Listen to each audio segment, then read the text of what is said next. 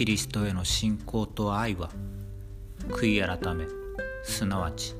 キリストの御心と調和しない思いや信念行動を変えたいという思いに私たちを向かわせます。悔い改めには神や自分自身世の中に対して新しい見方を持つようになるということも含まれています。悔い改めると神の御心に沿った悲しみを感じるようになります。第2コリント7章10節には神の御心に沿った悲しみは悔いのない救いを得させる悔い改めに導き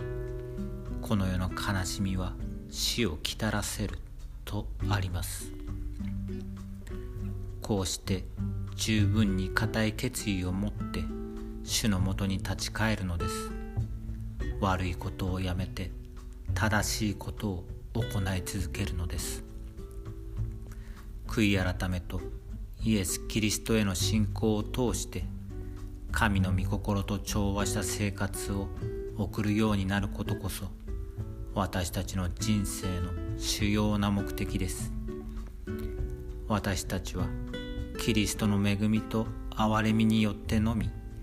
清められます。悔い改めると自分自身や世界に対する見方が変わります。変わることで私たちは自分が神の子供であること何度も同じ過ちを繰り返す必要がないということがわかるようになります。心から悔い改めるならば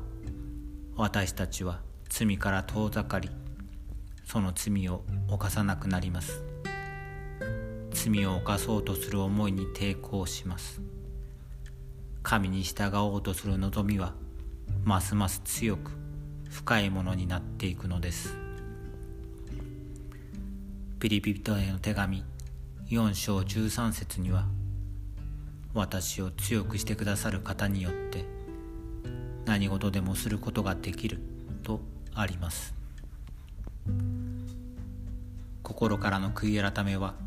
いくつかの実を結びます。私たちは生活の中で神の許しと平安を感じるようになります。罪悪感や悲しみは消え去ります。御霊の影響をより豊かに感じるようになるのです。